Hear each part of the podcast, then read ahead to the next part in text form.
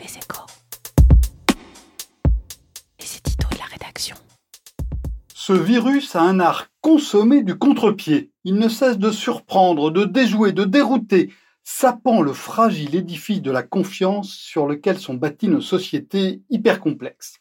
Ce virus, il surprend d'abord les scientifiques. L'itinéraire sinueux de l'épidémie depuis le début de l'année ne ressemble à aucun des dizaines de scénarios imaginés par les épidémiologistes au printemps dernier. En février, la maladie était qualifiée de grippette. En mars, elle est devenue le plus grand défi de l'histoire, justifiant un arrêt sans précédent de l'économie mondiale. Elle a joué à saut de frontières vers des pays à climat chaud que l'on croyait moins sensibles, puis elle a semblé s'évaporer doucettement avant de revenir en force avant la fin de l'été et bien avant le retour de la fraîcheur et de l'humidité qui inquiétait tant les spécialistes. Le seul scénario ressemblant à la réalité a été raconté par des historiens. La grippe espagnole avait été détectée au fin fond du Kansas en début d'année 1918, repérée en Europe à partir de mars, jugée disparue en juillet, avant de revenir en force en septembre, avant même les frimas de l'automne. Le virus a ensuite bousculé les économistes. Les prévisionnistes ont commencé par enlever quelques points à leur prévision de croissance au moment même où la production mondiale s'effondrait. Puis ils ont prévu le pire alors que les pays redémarraient à la levée des confinements.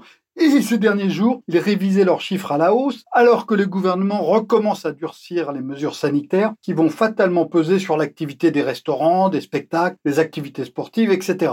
L'épidémie tourne enfin au casse-tête pour les gouvernants, contraints d'ajuster leurs dispositifs en permanence. Le piéton parisien a ainsi dû apprendre trois plans de la ville en moins d'un mois pour savoir où il devait sortir masqué. Le restaurateur marseillais va devoir jeter le contenu de sa chambre froide pour la deuxième fois, sans la moindre certitude qu'un déjeuner au restaurant soit plus contaminant qu'un repas de famille. Plus encore qu'en temps ordinaire, les décisions sans cohérence apparente, tombées d'en haut, minent la confiance. Et cette défiance va à son tour rendre l'avenir encore plus compliqué. Deux Français sur cinq ne se disent pas intéressés par un éventuel vaccin contre la Covid-19.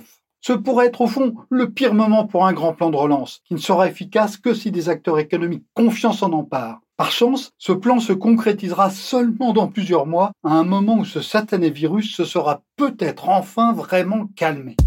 Retrouvez tous les podcasts des échos sur votre application de podcast préférée ou sur leséchos.fr.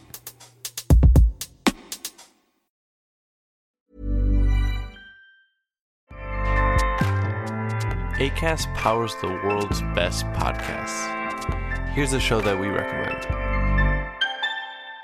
The Real Housewives is a guilty pleasure for most, but if you're looking to not feel guilty about that pleasure, tune in to Everything Iconic with me, Danny Pellegrino, where I break down all the messy moments and behind the scenes antics of Bravo's popular franchise. And on Everything Iconic, I also interview celebrity guests like Kelly Ripa, Kiki Palmer, Drew Barrymore, Cameron Diaz, and more about their guilty pleasures, their past work, and so much more. So if you're pop culture obsessed and find yourself watching way too much reality TV like me, tune in to Everything Iconic with Danny Pellegrino wherever you listen to podcasts.